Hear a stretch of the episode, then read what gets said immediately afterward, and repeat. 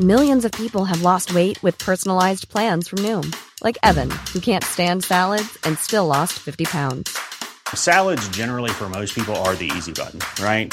For me, that wasn't an option. I never really was a salad guy. That's just not who I am. But Noom worked for me. Get your personalized plan today at Noom.com.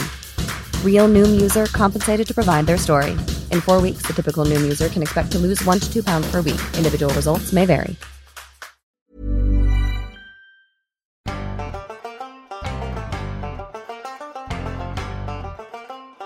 And welcome back to the Talking Rally podcast with me, Stuart McNamara, and my co-host, the Right Honourable Lord, Robert Cross.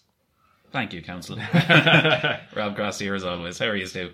Not too bad now. We've a pretty okay day. I mean, nothing too bad has happened in Ireland this week, for once. Well, our, our European Commissioner had to resign because of stuff. Golfing. Golfing, yeah, it's always the golfers you got to watch out for. Uh, it's been a fairly alright week. Uh, been busy in work mostly. I think you Yeah. have as well. So yeah, nothing, nothing too exciting. Which is uh, probably about as, as good as we can say for the times that we're living in. Yeah, absolutely. So it's uh, the weather is Middling. up, up and down, Yeah. up and down, but uh, not too bad anyway. Better than normal, I suppose. Yeah, we'll take it. So, right into Uniquely Irish, where this week we will be talking about weird Irish laws. Yeah, it's going to tie into this film, which is based on a tr- somewhat a true story. We'll, we'll get into that. Yeah. Um, and it involves quite an, an important legal case. We're, we're going to kind of talk about some of the weirder little little kind of tidbits in Irish law. Like I'm sure we all know the British story of oh, you can you can kill a Welshman in the, in, in the city of Chester as long as it's like within the city walls with a crossbow. Yeah, like isn't there that weird one in America somewhere where it's like no ice creams on a Sunday or something weird? You get like a lot of these laws they were passed and like they've Yeah, generally been re- forgotten about. They've kind of been repealed in a lot of cases, and they're at not enforceable. So Yeah, but you know, it's like when they, they make a law and then they just forget about it for a hundred years, and then someone dredges it up Like to like in The Simpsons with the Prohibition episode. yeah, exactly, yeah, stuff like that. So I think the obvious and main one that we all know about is the time that we accidentally made drugs legal for a day. Yeah, this is a great story. So, what happened was this is about 2015, wasn't it, Stu? Yeah, something around there. It was basically uh, a fella had taken the was had been arrested for having uh, pills on him. I think it was ecstasy or whatever it was, or legal yokes, or whatever. And he, he went to was prosecuted for it, but he took the government to court and said, "Look, I my my lawyer says that you can't have prosecuted me for this because the way you." You know, say this drug is illegal is actually unconstitutional. And I went to the Supreme Court, and the Supreme Court says actually he's right. You uh, the what you used to prosecute him was was actually unconstitutional use of power. So he has to be freed. And now, as a consequence of that, certain drugs were were legal.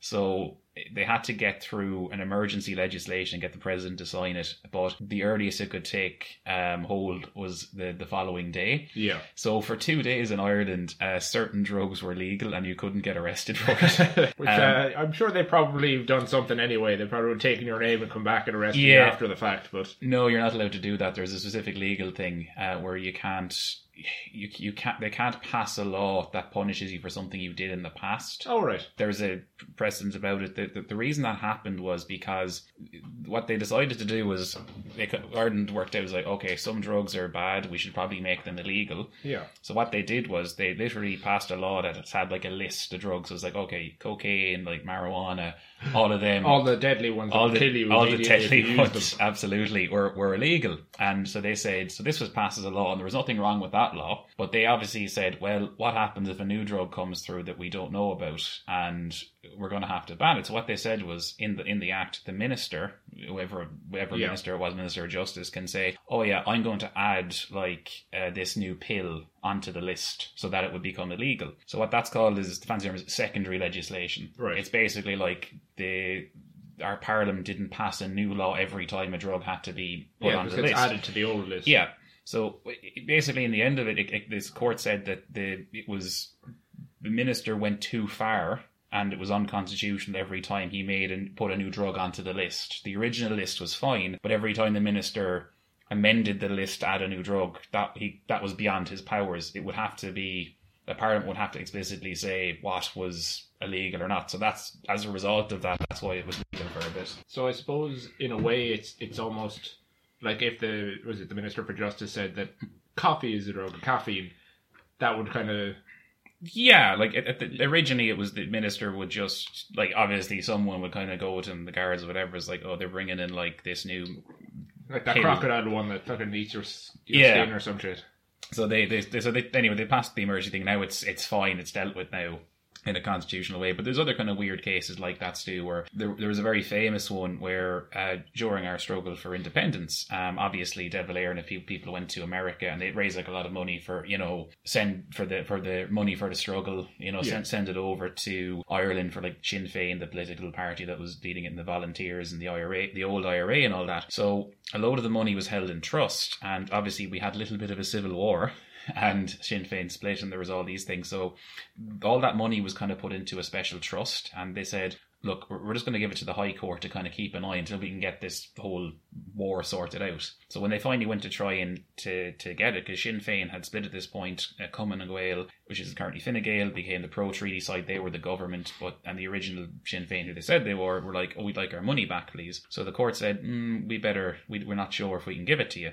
And then the Sinn Féin split into Fianna Fáil and Sinn Féin, and then they, they the two of them were trying to claim the money, and eventually the Supreme Court said, "Yeah, actually, neither of you are legitimately Sinn Féin, so we're just going to keep the money." And the, the money ended up being used purely on court fees first. Nice. So by the time they got to it, there was no money left. Lovely. so uh, I've just looked up there. There's a, a list of a few different weird Irish laws, so I'll go down through a few of them. So it starts with Brehon laws. They were like the original ones. Yeah, the original. Yeah, so uh, the Brehons were kind of uh, it means judges. Yeah. So they would have been kind of old Irish before the English kind of took over ish. it was kind of a traditional thing. It was it was like we had kind of families, you know, in Ireland at the time in different clans, and like so you'd have like people who oh we're like the the poets and we're like Yeah. the the artists, and they'd be like the Brehons, the judges, and they would it would kind of pass down, and you know we didn't use like a direct your eldest son would do. it. We used a system called tanistry, which is like you get to kind of pick your successor from like amongst your your ch- children or grandchildren or even your uncle. It was whoever from your family, but whoever was felt to be best. Yeah. So uh, here's just a, a few of the odd ones from back. I think this is like pre 17th century. Probably. So uh, very weird one. So if a pregnant woman craves a morsel of food and her husband withholds it through stinginess or neglect, he must pay a fine. Well, there you go. I mean, what a law! I mean, apparently it happened commonly enough that it had to be a law. Yeah, I mean, not saying that you sh- she should be fed, it's just like, oh, we're gonna we're gonna Yeah, take a we're fine gonna a off. We're like, we're not going to give her any food round the money, but we get some money. So then we have a cow must not be exposed to wild dogs or pirates. I'm pretty sure that might still be on the books too. It's just like these things that apparently were so common that they had to make a law about it.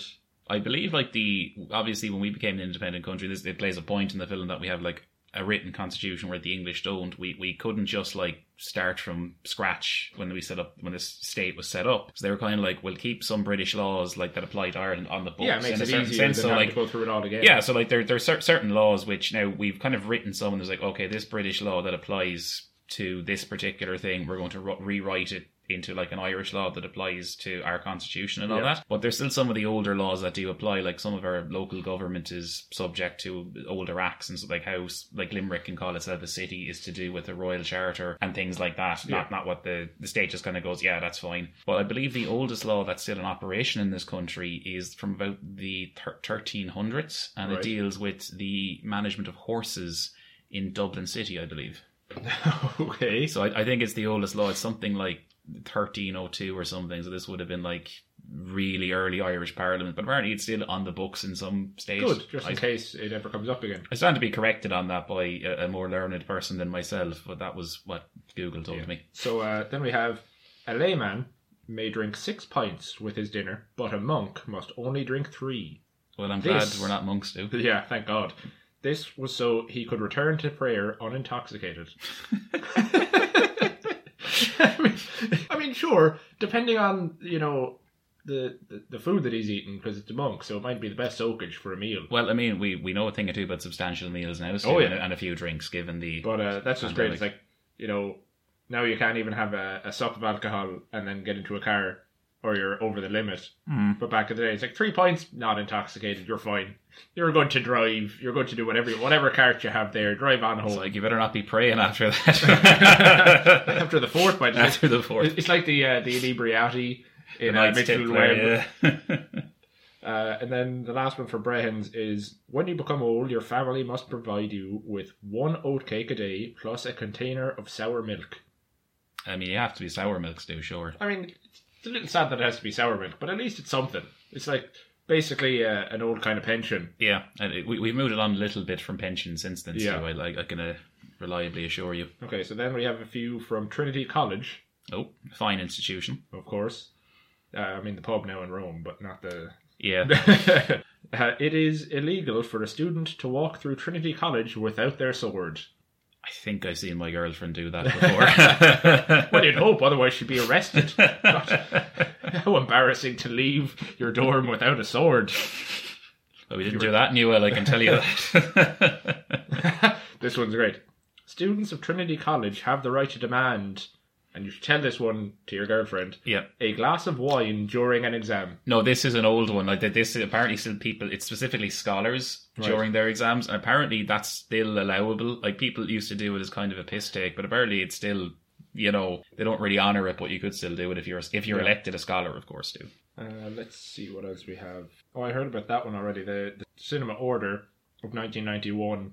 So in Northern Ireland, I think it was, uh, the Sabbath being a holy day, they made it illegal to go to the cinema on a Sunday. of course, yeah, yeah. And this is like like 1991 for some reason. that doesn't surprise me because I, I I think we're from a very kind of Catholic country we grew up in, but like the North is more Protestant, although not across one specific denomination, and particularly some of them are um, would be more kind of puritanical in a sense Sure, that they yeah. wouldn't really want to be doing these things. Or even some Catholics would be like, ah, it's just a, just a few pictures, your uh, uh, father, you know. Yeah. Uh, another one that's just great. I mean, obviously we're out of Trinity, which I should have said. But, these aren't just Trinity laws now. But uh, this one, which you know, just shows how great our lawmakers are. So up until 1964, the punishment for attempting suicide was death by hanging. That's right. That, that was a, a, originally a British thing, actually. I know, but it's just ridiculous. I mean, come on. It was seen as the reason behind it was if if you committed suicide, you it was a mortal sin, you'd go straight to hell. If the government killed you, it was you know you'd at least seek redemption in the eyes of the Lord. I think is roughly what it was, something like that. Yeah. I'm not a religious nor legal scholar, I'm afraid. it's just it's just nonsense. Uh, if a leprechaun shows up at your door, old Irish law requires you to feed him a part of your dinner. Fair enough. I mean, if I, a leprechaun turned up at my door, I'd at the very least invite him in for a few drinks. I mean, like it's the law. You have to at least give him part of your dinner. I mean, I, could- I, I think I think I'd give him his own dinner. terrible host would you be to not offer him some food? Yeah. But I think that would probably do for those weird, weird laws that we have in this country. Yes. At least we have one or had one that was specifically about leprechauns. Well, we have to just in case, too. Yeah, Just in case. who knows? So we'll get into the movie itself. This week we're doing Evelyn. Yep, the 2002 Irish film. As there are a lot of films called Evelyn, as we discovered. discovered. It was. I did manage to get like a correct copy of it on uh, YouTube of all places. You can rent a movie on YouTube for like three quid. Oh, that's not bad. So that's a. It was actually perfect quality. I mean, I'd, I'd recommend. It's actually not a bad I way know of they do it. that a lot where you're watching the trailer and it's like, you could buy this movie right now. Yeah, Just, I suppose, clever in its own way. So, Evelyn is the story of a man whose wife runs away. Desmond Doyle is your Yeah. man's name. He runs away with a, a man to Australia in the yep. movie, but I think it was UK in the book. In the Yeah, there's- actual story. I should say. there were the book. some there were some liberties taken in the the film like the the actual story um some of them are understandable like for example in real life desmond doyle and his wife had six children Yeah, well, there's only three in the film i can understand that We'll, to we'll a certain through the rest extent of the plot. but- We can, yeah we can go into. But so after that, the grandmother of or the the mother's mother, I should say, the, the Rats maternal out, grandmother yeah rats out uh, Desmond for being a single father with no income at the time. yeah And so the children get taken away. The two sons go to a Christian brother school, and the daughter Evelyn, goes to, namesake of yeah. the movie, goes off to a Convent school, Convent. And uh, so it's basically his his struggle to try to get them back. And first off, this movie starts so dark. It does Oh, the yeah. first half an hour I was in misery. I don't think we'll do spoilers or non spoilers because it's kind of it's fairly cut and dry as to what happens. Yeah, But uh, like based on a true story, my God, the start of this movie is hard watch. It is, and it, it it's uh, you know I watched this when it came out, like when I was quite younger, a couple of times, and it's you know you kind of relate because the the actress plays Evelyn, I was about the same age as her when this came out, I think, so I, I obviously I can relate to that, but. Yeah, it, it shows a dark side of Ireland that we are going to have to talk about at some point during this podcast, I think. And yeah, now it doesn't go f- as dark as some other films like The Magdalene Sisters, for example, which shows Yeah. them, you know, really shows a, a much darker side to that, or even like Song for a Raggy Boy, which has uh, one of the main actors in that as well. But um, Jesus, it's yeah, there are like lighter moments in it as well. Thank God. yeah, I mean, but- obviously, like for Mm. this, the ending is good. Yeah. it's, it, it, it's a happy ending in the end. But my God, just there are parts where your blood boils. There are parts where you feel really angry. sad, angry, upset. It's just it's very hard. I mean, so we'll get in. The director anyway was Bruce Beresford, I think. Uh, I think he would be probably best known for Driving Miss Daisy. Which is a very, very good film. Yes. Yep. Um, so he directed it. I mean, the film was directed beautifully. I don't know what else you can say about it. I think it was. I actually would say like it was. I think it was written quite well too because I think there's some great lines in this film. I've noticed of some of them. I think and they're just delivered perfectly. yeah, there was some. There was a lot of love and care taken to, to how it looked, and like the sets and stuff were really well done. Especially like we've been in some of the houses in the likes of Dublin, and they do look very like those are spot on. And they use like a lot of real locations. Like I think I, I didn't bother to check exactly where the pub was. It looked like it was Toners at one point, but it actually isn't. But it that looks like a very Dublin pub, I must say. Yeah, As where a lot of the film is said, as it and as even even with that, like I, obviously, I don't think any of us have been further afield than most of Europe, but maybe only Ireland and England really have those kind of beer spirits, wine kind of uh, the the glass panes. Yeah, it's a, it's it's actually quite handy in the areas of, of social distancing now because they, they there are like built-in partitions to the, the old pubs, so they don't need to build a new one. Yeah, great. Uh, so main star is Pierce Brosnan, who plays Desmond Doyle. Uh, I think you'll know him from a little thing called James Bond 007. Uh, yes, I and uh, if you Have re- you heard of it? Uh, heard I it? think we have. I, I I think this is this is kind of funnily turned into our second film starring a singing James Bond Yeah. after Darby O'Gill. And I, I mean, see, Pierce obviously did sing in Mamma Mia, of course, as well. But I think this is the first time he sang on screen. He doesn't do a bad job. Yeah, he I gotta pretty say. good.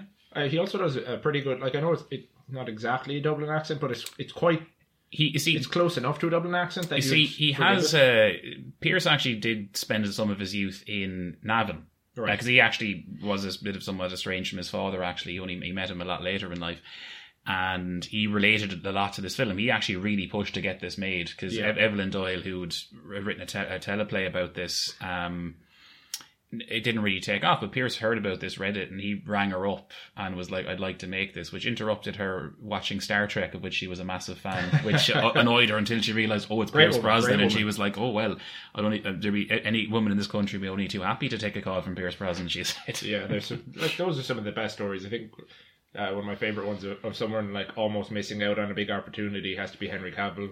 When he got the call to play Superman, he was playing World of Warcraft, Yeah. and he missed the call. Just, like, my God, like like Henry Cavill was playing World of Warcraft. For one thing, sounds nonsense. It's like- that he misses the call to be Superman because he's like in a raid or something in WoW. It, it's, it's like that story when you find out that Judi Dench is a big Dungeons and Dragons fan because Vin Diesel got her into it. Yeah. which just raises more questions.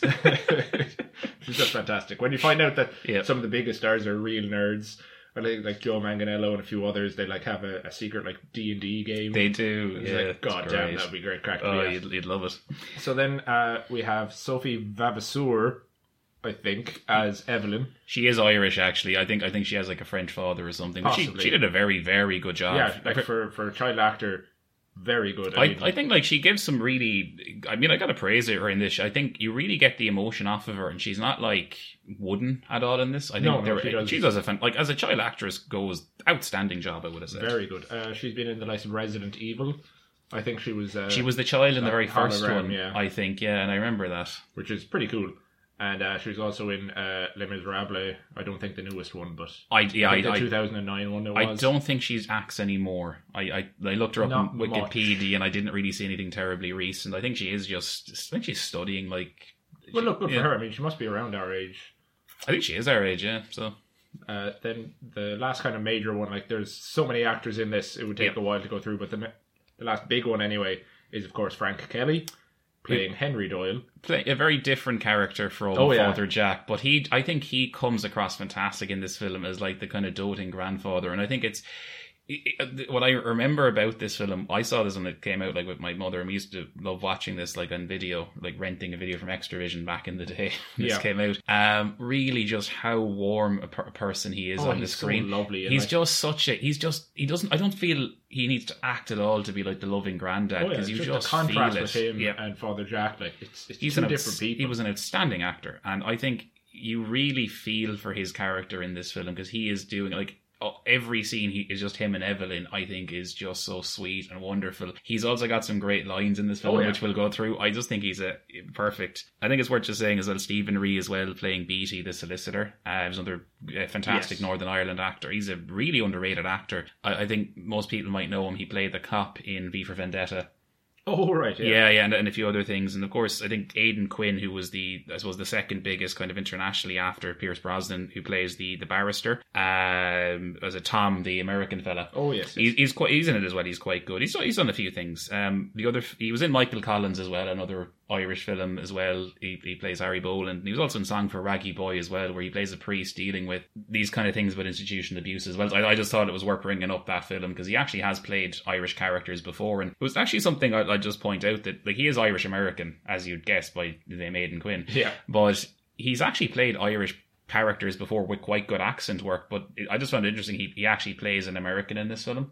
So yeah. he I does don't. a really good job. Yeah, I mean, it's it's fine. I mean, I think that it- American guy plays a really good American. he does. Well, I, I was just kind of just contrasting. Like I've seen him do actually play as an Irish character in films before set in Ireland, and he does a really good job with the accent. I just thought I just maybe I don't really know why he played an American in this film where it doesn't really call for it in the plot. So, Yeah. but So, anyway, before we get into the actual movie, the one thing I do want to highlight is that I noticed some of the soundtrack for this is actually wonderful.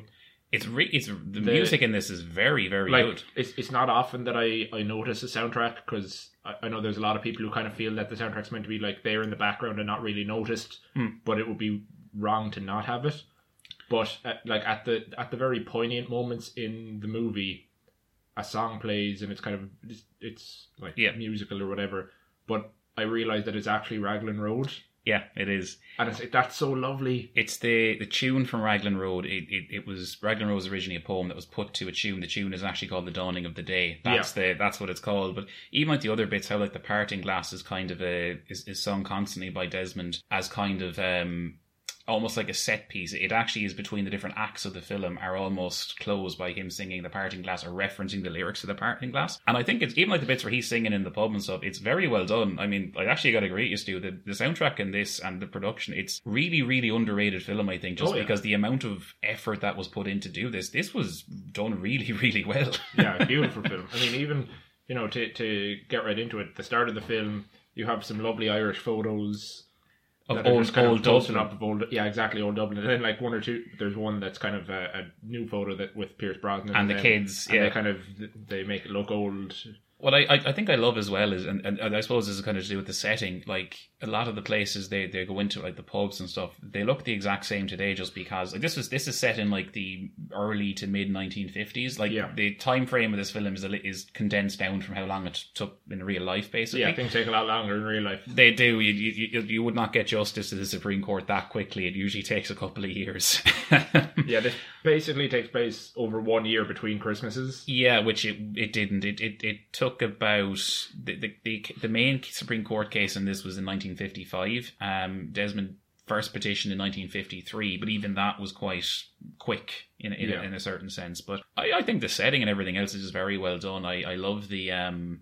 You know they're, they're living in Fatima mansions, uh, and I recognize that straight away because I Yeah, I'm pretty sure I've been past them before. Yeah, and, it, and I thought, oh, those are too modern, surely. They weren't built at the time this was set. Looked into it. Oh, actually, they were built in the late 30s, early 40s. And I was like, oh, so those are actually modern at the time. yeah. Were Like, they actually living there, or was that just a were they? As far as I can see, they were. Yeah, well, there's other things about their living arrangements we'll, we'll get into in a little bit Yeah. that they were changed slightly. Um, I, I will say that I, I didn't read the book that Evelyn herself actually wrote about this because it's a. I, I don't think I could have been able to read that in a week, Stu. well, Well, if you got the audiobook and just I got the yeah, I got the I got the gist of it though, and there there are certain things that were changed for this. Like I mentioned, there were actually six kids, but I can understand as a directorial choice. Yeah, it- I mean, six it- kids might be too, particularly when it's based around Evelyn the daughter. So just if there were six kids, was it uh, five boys and one girl, or I think what was the so. She had, she did have two brothers. The youngest was, I think, um, Devlin. I think is what he was. I'm not too something like that or Dermot. Um, I think it was she was the only daughter from what I could see, but Yeah. there were six of them. I, I stand to be corrected on that, but it's actually hard to find out the information about the other kids because she's. Like I'm sure it's in the book, but I, Yeah. I, I wasn't. I mean, the I mean, look, if, if I popped out six kids, I'd probably be on the way out of there as well. You know. Yeah, I mean, I don't know if we, if we want to talk about the the real story now, or do we want to go into the film first? Uh, we'll, we'll go through the film and kind of if you have points at- at certain Yeah, no, that's fine. That's moments. I mean, like you know, it, it's all just fantastic. I mean, one thing that uh, reminded me of you know stories that my own parents said is the uh, piling into one room. Like all Yeah, three, all, yeah. all three kids live in the one small room, and you can see like the beds are practically on top of each other. And even my own mother used to always talk about how like I think she had to share a bed with one of my aunts. Yeah. that was just the way it was. Like there was no space, tiny houses, and obviously they're living in flats, so it's even Yep. smaller. Like my father has uh, two brothers and three sisters, and they didn't live in a massive house. So that was the the stories he told me. So I've seen the house they grew up in because my my nana still lives there, and I'm like, how did you fit into like three bedrooms, all six of you? And it was You just, like you, you just did, There was, yeah, there was no choice back then. It was just this is where you sleep now. yeah. This is your bunkmate. So I thought, but that's oddly kind of heartwarming. I, I like, I really like the start of the film where like they're Christmas. You see the mother is like in the pub talking to someone, and Desmond Yeah, goes you get- off and gets her. You, you kind of get the tension from the very start, and then like I love when Frank Kelly's character, the granddad, comes over. It's just so from the minute like he's your granddad, and then Yeah. you open. From the second he comes on screen, he's just got such a warm, Yeah. lovely presence. Oh, it's But just I- brilliant. But even with that, that that actually reminded me of another thing.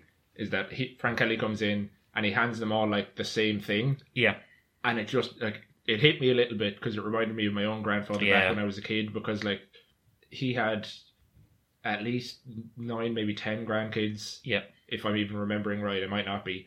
Um, and so what he'd do is he'd just go into like the pound shop and buy like the same a- thing. He he'd buy a case of uh the what's the the brain's gone dead uh, selection boxes, All right, and so he'd just have like a case of selection boxes. Yeah. and everyone would get one. So it's that's that, lovely. It's that kind of like you know you're a grandfather, you have a lot of.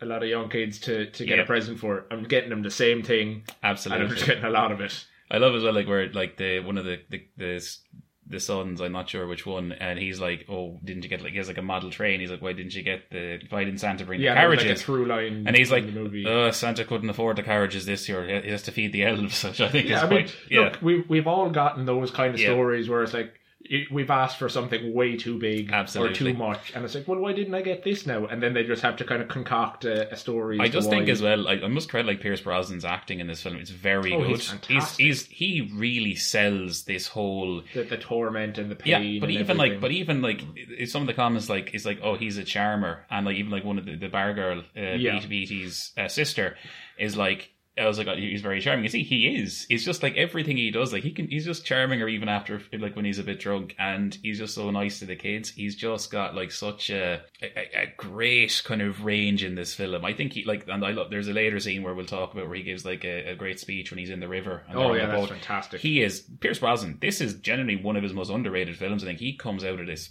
fantastically because like this came out the same year as Die Another Day. Not one, yeah, two thousand and two. And I I had. I remember convincing her to get this film because she, she oh, said, "Oh, it sounds like Randy." I was like, "Oh, James Bond is in it," because I loved Bond at the time. Had like Die Another Day in video, and I was like, "It was kind very different movie. it's a very different film, but I think it just kind of credits that he has like the charm from Bond, along with some of the passion like going after his kids.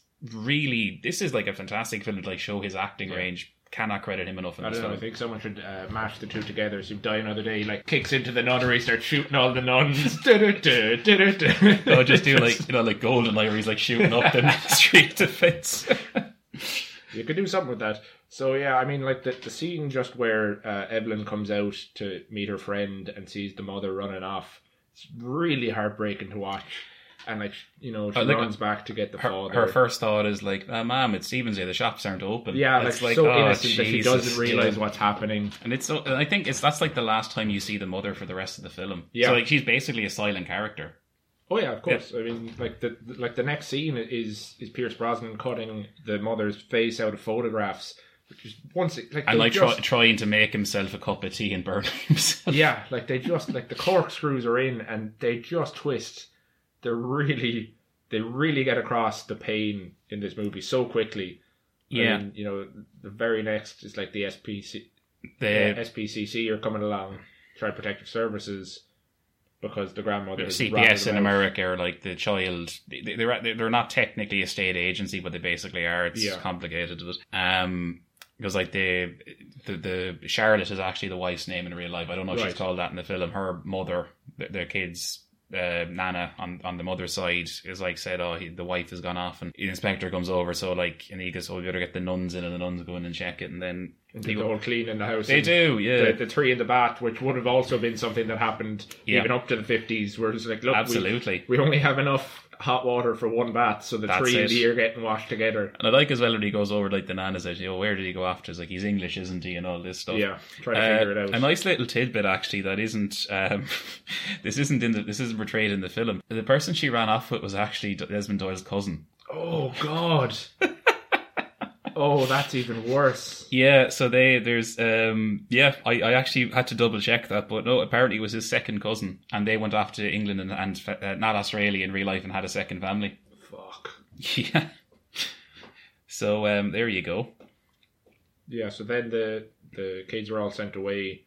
The two boys to the Christian Brothers. Well, they go to they go to court first, Yeah. and then they then they're they're sent off, um, which is accurate. Like, I mean, like my girlfriend like who is studied law and is like training to be a solicitor did kind of give me feedback on some of the legal things in this scene. This bit is actually fine. There's nothing wrong with this. It's a district court, which is the lowest level of courts here. I'll, I'll, as we kind of go on, I'll kind of talk a, roughly about how the legal system in this country works, and not In brief not detail. not, ter- not terribly long detail now. But basically, the district court is the lowest level of court, so it, it's kind of right. It would just be in front of a judge. Like there's someone from the state there, and there'd be like him. You wouldn't have really, you wouldn't really have a lawyer with you. It's generally for kind of you know traffic offences, that kind of thing. You wouldn't normally have a lawyer there. The judge would kind of just make a decision. Da, da, da. You have the circuit court above that, where you kind of have the jury, and then later on we get to the High Court and then the Supreme Court. And as we kind of get to that, I'll talk about them a bit more. But that's sort of the way the the court system works. And yeah, slowly working his way up.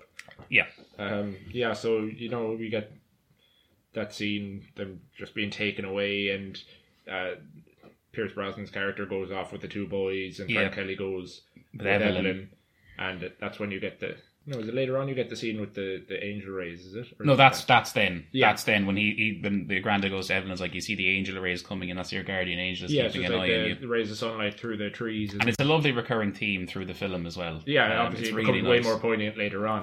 Uh, there's a, I think there's a, a nice little thing as well, and I, I, I presume this was intentional. Where so obviously the other thing kind of worth noting is that the judge sends the two boys off to kill Kilkenny, like which is Yeah. nowhere near Dublin. That's actually quite that's the other side of the country almost, and where Evelyn gets to stay in Dublin. So it's actually more inconvenient that he can't see his sons like as well. Yeah. They're much further away. So Uh, yeah, but as well, it's a little thing. But when you see Evelyn in particular, the and you know her, her grandfather going into the the convent school, it's just like they're sitting there in this massive ornate room with a big fire, and it's such a contrast to where they're living. Yeah. And I think that's a I think that was maybe a deliberate kind of choice to kind of say, oh, they're preaching about God. And obviously, this is the thing about they're preaching about like non-violence and God, God loves you and beating the crap out of these kids later, and they're living in this opulence where you know the Doyles are like in extreme poverty. But Yeah. but he's trying the best he can for But, his like, kids, and it's such a There, contrast. there's even a contrast between the two places that they're sent. Like obviously, later on in history, we found out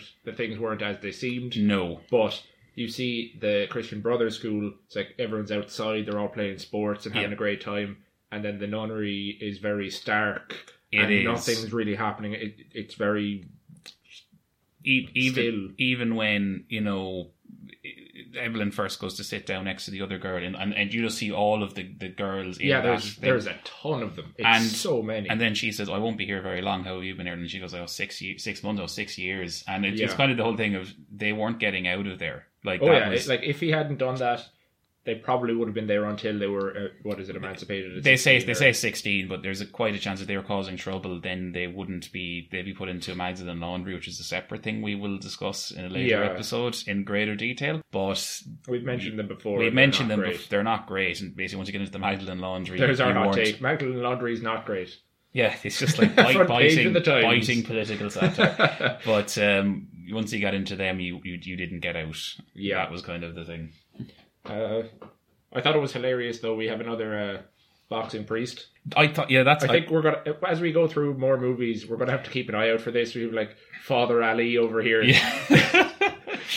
Take just a mean right hook onto fucking Pierce Brosnan. What I what I quite like is that he, he comes in asking for money for the black babies, which uh, at the time that was quite accurate. Yeah. Like my grandfather, I, we won't go into this too much, but that was what they said at the time. Like for the basically it was orphans and like somewhere in Africa, Yeah. because like a load of pre- Irish priests did go on like the missions there, as they said, as kind of things. It's actually dressed in in uh, dancing at Lughnasa, yeah, so yeah. that kind of thing. So that was accurate. I Actually, mean, now we just have a Trócaire box in every house. we do. I haven't had one in a while, actually. Yeah, I suppose probably- back when we were in primary school, would have been. It was like a, you, we got like these people went to well I went to a Catholic school you went to a non-denominational primary school but we got like these Trócaire is an Irish charity and it, it sends like you know you put money to send off to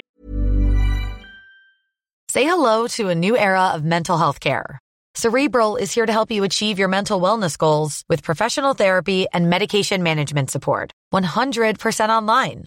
You'll experience the all new Cerebral Way, an innovative approach to mental wellness designed around you. You'll get a personalized treatment plan from a therapist, prescriber, or both in a safe and judgment free space. Your cerebral therapist or prescriber will outline a customized plan with clear milestones along the way so you can get to feeling your best. With Cerebral, you're not alone in your mental health journey. We're here to empower you to live a fulfilling life.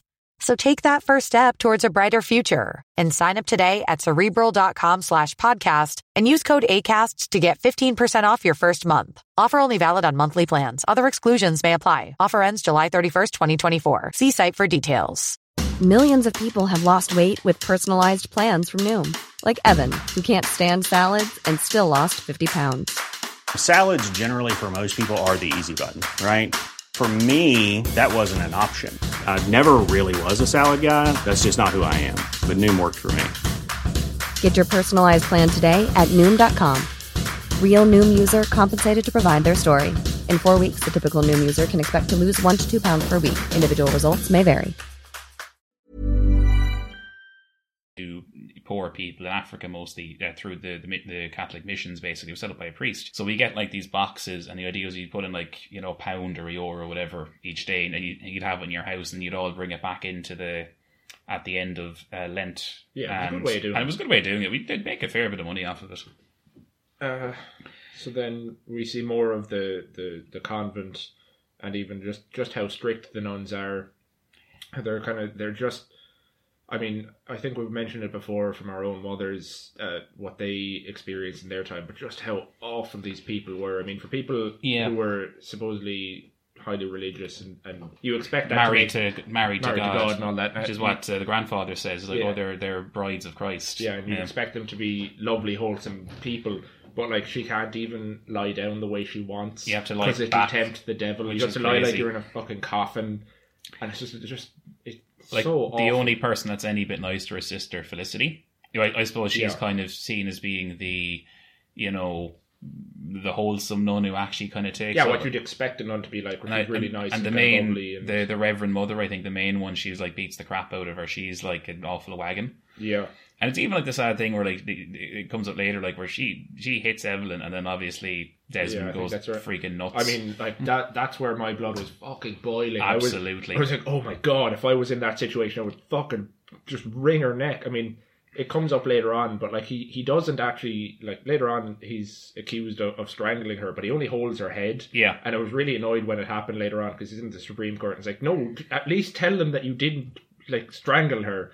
I mean, surely someone can corroborate that she did not have a load of bruises on her neck. Well, the other nuns couldn't say because. oh, I know that, but like, no, so said- you, also, you couldn't examine a nun in front of a doctor. I'm not be- even saying that, yeah. but I mean, it, didn't she say that she went to the guards about it? I know, obviously, the guards might have been a, a little biased, or I don't think she did go to the guards. But, like, she said She said she said it, but a lot of what she says is lies because isn't like the whole thing? Evelyn's like, "Didn't you fall down Yeah. and like hit your face?" And like, that's not what happened. And her nana like goes off with him in the court. Just, yeah. I mean, that's a good redemption, but we'll get to that. Oh, yeah, oh no, we're going to get to the Supreme Court yeah, scene. I There's mean, a lot to say on I that. you know, it's like Evelyn tries to stop the nun from uh, slapping one of the other girls for forgetting something, and so like she's hitting her with no, like she specifically it's specifically about it's one of the catechisms uh, catechism I, Catechism. catechism sorry my anyway He's a Um, Protestant. It's different. shut up not a Protestant um, but um it's like it was something about like is the Lord like loving and forgiving and she says yes no that's not a catechism you have to say a problem. and then Evelyn gives out to for hitting her for like Yeah, with ironically a saying strap of leather. with the strap of leather, uh, like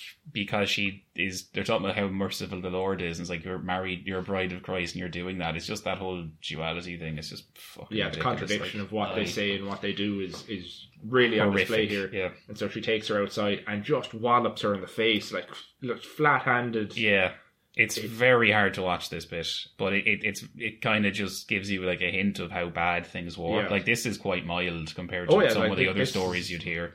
Hardly anything. I mean, I think for for a lot of young people, I know my own mother. I think she might have been left handed. Oh yeah, that's that was the, that's the devil's hand. You can't sinister, literally in Latin, left-handed. Yeah. I'm pretty sure I figured out recently that I'm ambi sinister. Both hands are shit.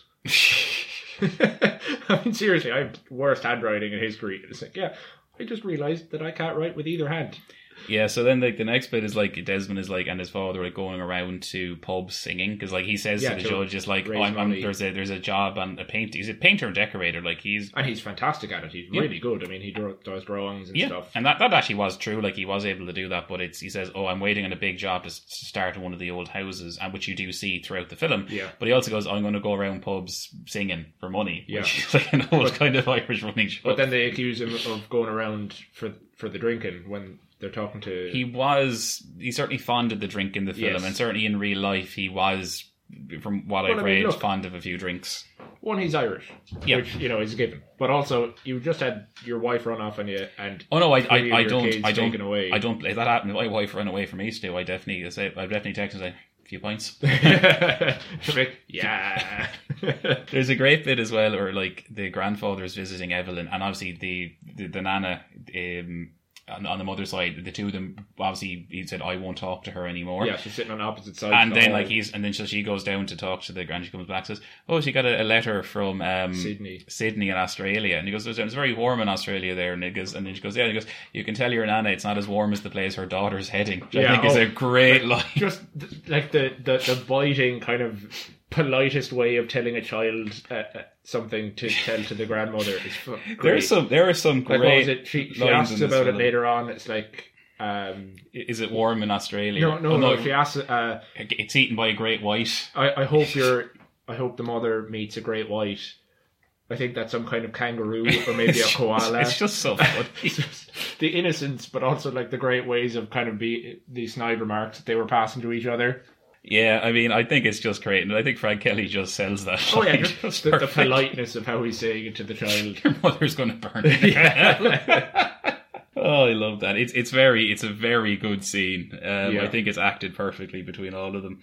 Um, sorry, Sister Bridget is the mean one. I doesn't remember I had a note of that there. Yeah. And there's a great. So then, like Desmond goes off to the solicitor, who's the brother of the the bar girl in the pub he frequents, Yeah. who. Uh, is trained to be a chemist and helps him after the priest knocks the shite out of him. I love how he doesn't get thrown out of his pub because he's clearly worth a lot of money to them. Yeah, He- they're just, they're just like, ah, that's just Desmond. He's even like when he's leaving the pub after getting knocked out, revived, the priest just says sorry about that and blesses him and walks Yeah. out. And then the barman says, says see you, George. So, see you later, Desi. Love yeah, that. fine. Look, Just- fighting Irish and all that. So he, he meets the solicitor who, who's played by Aidan, um, Quinn, Aidan Quinn, sorry. And I think. yeah, it is Aidan. Quinn, It is Aidan. like that. It is Aidan Quinn. It is Aidan. No, sorry, Aidan Quinn is the barrister. My apologies. Stephen Rea plays the solicitor. I don't know. I'm getting Sorry, yeah, I got way. sorry. You go see the solicitor Beatty, who's played by Stephen Rea, and I love how like he has the the educated Dublin accent and kind Yeah. of like you can tell he's upper echelon. He's upper echelons, but there- there's actually good contrast with accents. How like Desmond Doyle, obviously, you know, the more working class, as is Frank Kelly. Whereas the all of the legal people kind of have posh Irish accents, but all of the judges have English accents Yeah. because it's a different generation. All of the judges would have been trained under the British system, would have probably be qualified as lawyers in in you know in the Inns of Court in the UK, and then come back here. At the time they were so senior and took over the Irish thing, it was just new things, but it's uh it's it's a great line he the when he's talking to this about getting his kids back and he says well when your circumstances improve come back to me basically. And he says a great line law and justice aren't always the same thing. Yeah. and I think that's a very powerful line and it's very true as well. That's true today. yeah. It is still very true today but it's it, there's some great lines in this film. It's very well written Oh, yeah, I, there's I some great actually have to say. So then we get they're in the pub singing and like you know drunk driving and all that and then the the really bad bit in the film happens where Frank Kelly's character the granddad dies just Well, drops that- dead just, just before that, Yeah. they, they try to break into the nun. The oh sorry convent. my apologies yeah So he just uses his uh, and decorating ladder to climb up on the wall, but they, Yeah. they've greased the top of the wall. to stop, they- to stop them escaping yeah. I mean, look, that's kind of a good thing because some places in Ireland they literally uh, cement in Broken shards bottles. of glass. Yeah. like, well, that's one way of keeping me out. I'm not fucking climbing that. It, like it's around there in, in a few older buildings or walls, and it's just it looks and an terrifying. old and an old convent in Limerick I think we're both familiar with as Yeah, well. it looks have that there. terrifying. Like as a kid, you're walking past this thing with broken glass just sticking out of the, the top of the wall. Yeah. But yeah, he falls. Like when he falls backwards Yeah. out of the convent rather than in. He- he's okay he's I think with a drink he probably wouldn't feel it yeah, it was fine. That was funny as well. Just like the drink driving. Obviously, don't do that. We don't support that. But it was just funny. Like, I'll be fine. I just like, it's like I'm not drink driving I drank earlier Yeah. Um, but then obviously they, they're back in the pub and they, they finally Yeah. finish with the, the parting glass, that theme song again, Good Yeah. Night and Joy be with you all. And Frank says good night and then he just has the heart attack or yeah, just- something happens and he just passes away it's right just there. so And like the but it's just so real though, like because you can Oh, see it is. Pierce Brosnan just really sells this. Oh my god, my fault. And like he's just there, and the getting and the priest comes in then, and like he's just like, if you can hear me, just say the the last act of contrition. yeah, just like, like the last everyone say. in the pub is dead silent. They're all Jesus, watching it. It's such a. And I remember watching this when it first came out, and like we were all like watching my mother and like my brother and sister, and it was like we were all like really upset by Yeah, that because it's just such a moment. gut. And then they they had the funeral in Glasnevin Cemetery, and like it's I like as well like it's it's done in Latin, of course, because Mm. it would have like all the prison would have been done in Latin at the time, and. Then you get the angel raise again. It's like, oh, Gavin's like, oh, Granda's still here. It Yeah, the angel sweet, yeah. And then Pierce Brosnan notices as well, and it's just like, oh, you know. So you get the association that it all kind of ties up nicely. It's it's a really sad but very very sweet scene. Yeah. Wow. And then I suppose the next thing would be the uh, the barrister or whoever kind of cancelling on him, saying that he's a Well, the solicitor does. Solicitor, he doesn't. sorry, yeah. he, he he doesn't know the American fella's a barrister yet because yeah. he doesn't know there's sweet talk in the one Yeah, the other.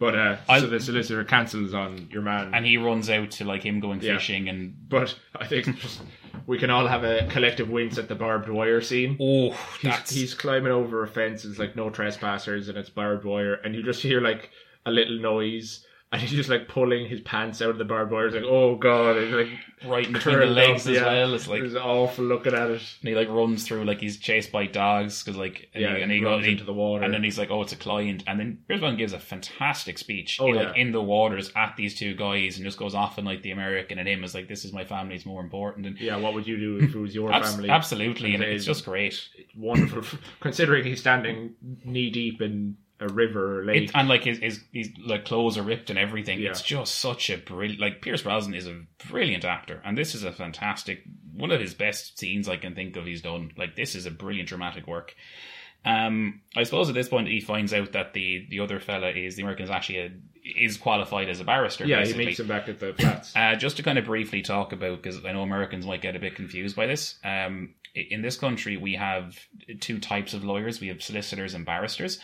Um, we kind of copy the British system of how that works. So, in effect, he, he goes to Beatty, who is the solicitor first, and that's kind of how things work. If you, you, always go to a solicitor, and if it's like if like example, if you're buying a house or buying land or something, the solicitor will like, oh, I'll get the, the contracts drawn up. I'll work with a few people and do that. And if you're in like a minor criminal case, the solicitor will go into like a lower court with you. If you were like done for drink driving, Yeah. something like that, the solicitor would go in with you, and he'd be like, ah, yeah, sorry, my client didn't do this and that, da da da. da. That's how it works. But he even says, oh, I can't bring you to the high court because I don't have right of uh, uh, entry there. And that's the whole point. A barrister then deals with more complicated issues around criminal law, and they're specifically allowed to go up to like the higher courts, like the High Court and Supreme Court um, in, in this film. So, like, you, you can't go directly to a barrister in this country, you have to go through a solicitor. But if it was like a very serious case, you'd have the barrister in, and they have then you can see like he he wears like the fancier kind of robes, and he has the the kind of fancier necktie, and like wears Oh, yeah. the wig. Um, we don't Lovely wig. the wigs are optional now, but at the time it would have been correct to do that. And also like addressing the judges as my lord, that was a British thing. We don't we don't we don't do that now. You you, you would always say judge, or if it's the president of the, the High Court, you'd say president, or in Irish it'd be Brehan never a hooked on. I mean, it must be cumbersome having the fedora on top of the wig, though. My lord. It's um it's just the, the way it used to been, but uh, that's that's kind of it. So now we get into the now. My, say, my girlfriend is a lawyer, and I did ask her about some of these bits. So this is the legal kind of bits start now. So I'll kind of talk about how accurate some of them are. So the first thing they do is um, they go to the minister for education, who was would have been in charge of putting the, the children into this thing, and, and they're like, "Can I have my kids back? Here, Yeah. here are my lawyers." And he's like, basically, "No, I'm not going to change things." Desmond has a great thing at the end. He's like, "Yeah, you're painting shite, by the way." Out. Yeah, no, because what is it? Like, the, the minister pretends to forget everyone's name. yeah, really kind of insultingly. And, then the American guy's like, Mister and his Mr. Uh, and then he just fucks off and it's like, brilliant, just like, fuck with him right back. because he goes, oh, "What are you, like a, a painter and decorator?" He goes, "I'm a, I'm a craftsman, master, Master crafts-" craftsman, yeah. And then he goes, "By the way, Minister, you're painting shite," and walks out. So then they they they decide they're going to go up against the thing, and this is like where we get into the start of the legal thing. So what they do is they he goes into the the convent and is like, "Can I have my daughter back, please? I'm requesting you to do that because I'm her parent." And they're like, no. And then he goes, right, goes, my solicitor is going to hand you a writ of habeas corpus and my barrister is going to, to witness this. And he's like, witnessed and duly delivered. So this is is the correct thing to do. Right. Uh, habeas corpus literally means produce the body in Latin. It's it's generally a thing of give me this person. So it, it, it's kind of used in several different contexts, but in, in this specific case, it would be the correct thing to do. He's basically saying, I've instructed you to give me back my daughter. You, you're saying no, so I'm asking my lawyer to give you a legal thing saying produce her, or else we're going to go to court to settle this. So Yeah, that's that's that's that's, enough, how, so yeah, that yeah. is actually correct. So then they they they go to the the papers to kind of try and get this out a bit, and then they they go, they finally go to the High Court after they meet the other the former rugby player who's Yeah, um, yeah, the former rugby Connolly, who's like former rugby player, and they kind of bond over that, and he's like an, more of an expert in family law, who's yeah, kind of their advisor. One thing that I think in a future episode we'll definitely have to to do a nod to is the they talk a lot about saints in that scene. they do, Saint yeah. Jude being the the saint of, of uh, lost causes. and policemen. All right. Well, look, the Gardaí in this country are probably a lost cause. Just putting Yeah. it out there. That's Oh, my hot take on that. But it, like, it is a, a big thing in Ireland. Like, not so much now, but the, the more religious older generations. If like, you if you lose something, pray to Saint Anthony because yeah, he's the saint who like, lost there, there are Yeah. a number of saints who do various things, and you were instructed at times to pray to them depending on what you were in need of. Yeah. So anyway, they've ended up going to the the High Court. So this is the High Court they're going to now. This is above the, the level of court they were previously at, and this is as as reliably informed by our, our counsel for for the show. This is called a divisional sitting, as in there are three judges. Yeah. So basically, they're going there. They're basically saying they they're suing the state to kind of say, "Can I have my children back?" And the argument they're using is that under the the act in question, it's like he's asking for his kids back because the mother has gone away, and the state are arguing under the the act, unless the mother has died, they require both of the parents' consent. Obviously, because she's unavailable, she's off in Australia. Yeah, and, and the grandmother won't tell where she is. But the grandmother doesn't. I think the grandmother doesn't know where she is. It's kind Yeah, of. it's It's, kind it's of. It's, it's, it's a bit hard to say. So Hiding it or not. the, the the three judges rule that um, with the way the act is written, like a plain reading of it is what they say, which is just they're they're kind of they're not interpreting it. They're just saying the way it's written is clear. And the three of them say, yeah, you you were saying the state is correct here. The minister was right in what he's doing. He's allowed to do what he's doing, so we're going to do that. They also do a thing where they say we're going to deny you the right of appeal because Yeah, Say- we're, we're not going to have this argument again. Yeah, now some people might be like, "Oh, you, you mean you can't appeal it?" And it's like, "What?" There's. I had to actually ask my girlfriend about this part because I'm like, "But but they do appeal it later." It's like, well, they're allowed to say decline you to appeal, but you're allowed to appeal their decision to decline you appeal. Yeah. So what happened in real life was they they appealed that decision. The way it's portrayed in the film from this point onwards is not legally accurate in a in a certain Yeah, I mean, you have to yeah. expect a certain level of uh, movie magic Yeah, when so you're talking about year long court cases. Yeah, so I mean, there there is like bits of it where, um, sorry, I'm just trying to get it. Cough. Yeah, cough, cough. yeah, so basically, yeah, they can depending on the type of case, you have to ask the High Court for permission to appeal. If they say no, you can appeal the refusal. Is is the direct wording. Um, the next bit is then the they meet the. Connolly, the other barrister who's like gone back into coaching rugby now after his career was no, ended. actually, you're forgetting the bookie, oh, the bookie turns up Which- with some money. just like a real like turn in the film because obviously you've just had like a really low point where they've lost the case. They're back in then- the pub drinking. Yeah, they're back in the pub, and then the bookie comes along, and he's like, "People were backing you. Here's six pounds. I've made a lot of Yeah. money here, six hundred pounds, which I assume must be a fortune." Quite a. I didn't do the direct thing, but that'd be a couple of grand anyway. Yeah, and uh, so he also gives them the nod to use that six hundred to bet on a Specific dog, a dog which in he- the greyhound races. which we see that he kind of yeah, he he drugs rigs, the other he, dogs. kind of rigs the yeah, which is illegal by the way. No, no, it's fine in this situation. It's like it, it's the right kind of illegality, Stu. Yeah, the kind that helps. I mean, like if, if he put the whole six hundred pounds down on that, he must be very wealthy man by the end of that movie. Yeah, I mean, like I, I'm sure he could. Yeah, um, um, but like it's weird then because like they win the the greyhound race, and like at that very moment, an Irish Times reporter is there, and he's like, "You've just made Person of the Year on Irish Times," and they take a photo. It's like, why would they be there in the greyhound track to, to Yeah. tell him this? I'm pretty sure this didn't happen. Like, there's some bits with the meet, like where the other judge kind of says, "I'll go to my friend. I know he's a sports commentator." Yeah. So, firstly, there's a bit where Desmond interviewed in television. As we discussed in our last episode, we didn't have television in this country at this point until 1962, so that didn't happen. There's no way in hell that they would inter- like they would interview someone in a, a live court case against the government like this when it's a state-funded broadcaster. Would not happen. yeah, in the least part. weird, but Yeah, like I can understand the thing being in the newspaper, but on the radio and stuff like that, particularly like live broadcasting a Supreme Court decision like that, I don't think that happened at the time. Um, I can't find a clear record of it. I'm not saying it necessarily didn't, but I don't think it would have happened on like a live broadcast. Yeah, once again, it's artistic Yeah. license. I mean, There- like there you, have, you have your man. I think it was the same guy from the, the television show, wandering around with basically a massive broadcast backpack. Yeah, I don't. that he can. I live. don't know if that happened. I don't know if that really happened at the time. If you could do that, I'm I don't really, know either. I'm really not sure up, to be honest. It's like the first live streamer in history. Yeah. wandering around. I mean, I used to work in well, did some radio in college, but I, I don't think we had a setup that would work in quite a way. um, It'd be great if you could. it great if you could. So then they, they go to like the Connolly, and he's like when he's he's, he's playing rugby, and he's kind of got his passion back along Yeah. with the. Now he certainly is fond of a few drinks, as he's always Oh, sipping yeah. on a sip flask in this. So um, he's just like, oh, I've been reading the Constitution. Let's go to the Supreme Court on this, and I challenged the actual saying the act that the minister used is unconstitutional. So this is kind of where the the legal issues kind of come up. So I, I won't bore by going into too much detail, but basically, the entire Supreme Court bit is completely uh, legally inaccurate. Right. In, in in real life, they did go to the Supreme Court. The Supreme Court did strike down this as unconstitutional. It was a very important case, but not in the way it happened in this film. So first and foremost, uh, you can't go directly to the Supreme Court on an issue like this. Um, there's only two case. There's only two things where you can go directly to the Supreme Court for. One if, if determining if the president is incapacitated. The other is if the president personally refers a bill to the Supreme Court to check if it's constitutional before he signs it into law. You can't go directly to the Supreme Court to say if something's unconstitutional. Um, you'd basically have to go to the High Court to do that. Um, True.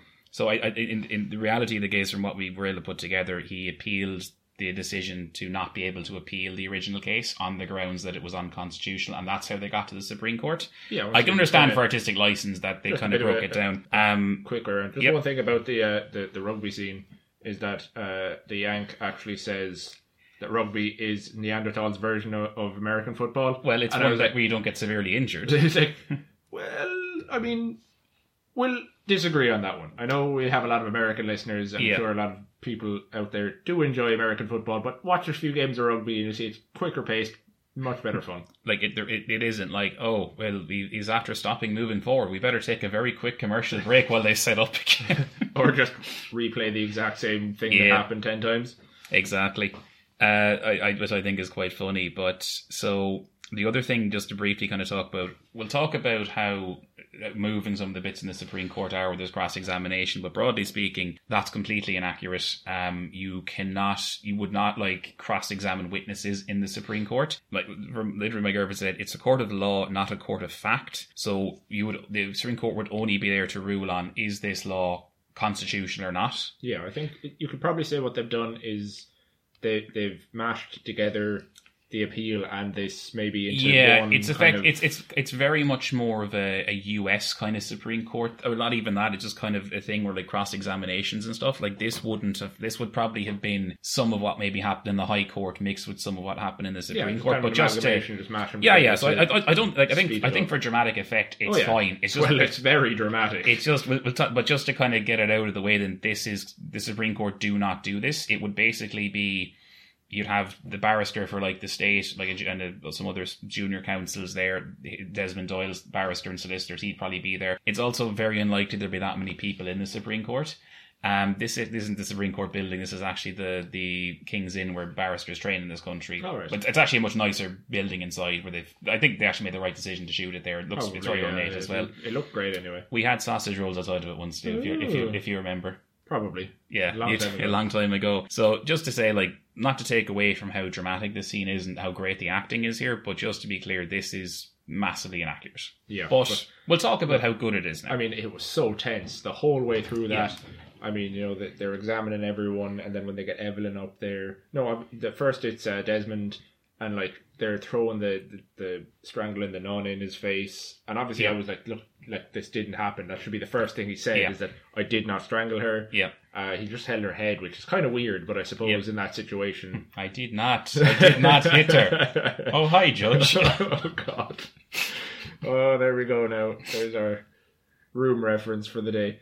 So it it's hard to watch at times because you have the, the bastardy defense who are just kind of They they're actually the. I don't know. sorry, sorry. were. They are the defense. My apologies. They're yeah.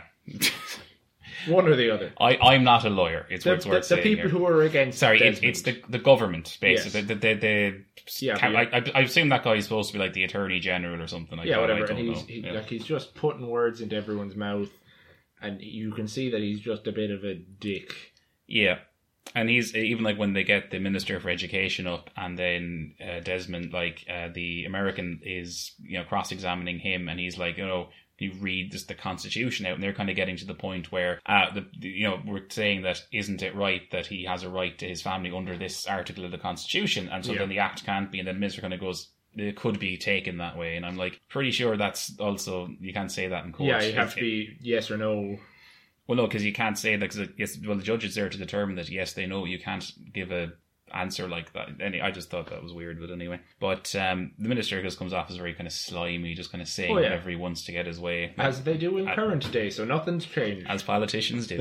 um, so that was kind of nice. But I, I think as well, where you finally get the nun on the stand, yeah, and it's he's like. just a raging bitch. Oh, she's Sister Bridget. I think she's the head nun, and she's just such a bitch. Yeah. Um, the worst. And they finally like can see like where she like hit the child, and like their Evelyn's nana is like stands up says, "I'm so sorry. I went. I, I Desmond treated them better than you. I'm sorry." He's like, "Wait till I get you outside." Yeah, I mean, it, it, it's it's nice that at least the, the grandmother got a bit of a redemption. redemption arc. Yeah, But like having Evelyn then on the stand, and it's it's it's so Ooh. hard to watch. Just it the- is. like these adults forcing her to lie or pushing like you know this isn't how it happened. This is how it happened. You didn't get hit. You And then it's like the I'm all mixed up, and it's like I'm fir- firstly, Yeah, because they, they're, firstly, they're wording it so awfully that it's hard to, to tell double negatives. I'm pretty else. sure that's badgering the witness. Like, Oh, yeah, I'm pretty sure at that point the judge would step in and say, "It's a child. Hang on a second. Yeah, you do not speak to her like that in my like, courtroom." like the judge is, is quite sweet to, to her. Like she wants to read out Yeah. her prayer from the night before. and like they, they're objecting, and he's like, "No, no, I want, I want to hear this." Yeah. Just he's just like,